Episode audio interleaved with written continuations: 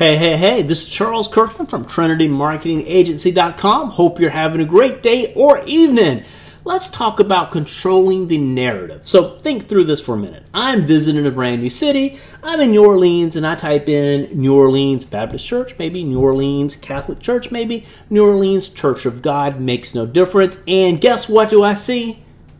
Oh, well, I don't see your church here. That's the problem one of the things that we've often, and I'm, I won't say misled, but one of the things that seems really attractive is to use Facebook exclusively, you know, because people are on Facebook. But when's the last time you were on Facebook and said, let me find, let me do a search for poison ivy because little Johnny's got poison ivy?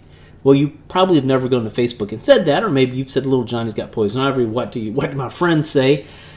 But you've never gone to Facebook and probably typed that in. You go to Google, little Johnny has poison ivy, poison ivy cures.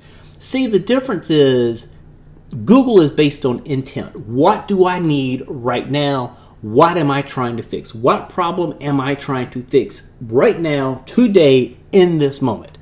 Facebook, generally not the case. If you're not having your church at the top of Google when I search your church name, what that really means is I'm going to let somebody else have that spot. And I don't know about you, but if they search that spot, they're probably looking for you. They probably want to show up at your church. They're probably new. They're probably looking for churches. And this is the thing that we can start doing really, really effectively with Google. If somebody dials in your name, you can be seen. You can have links to, hey, if you're new, click here. What do we believe? Here's directions. Here's the map. Here are our hours. Here's our phone number. Here's our welcome packet. All those things are completely doable when somebody Googles your name.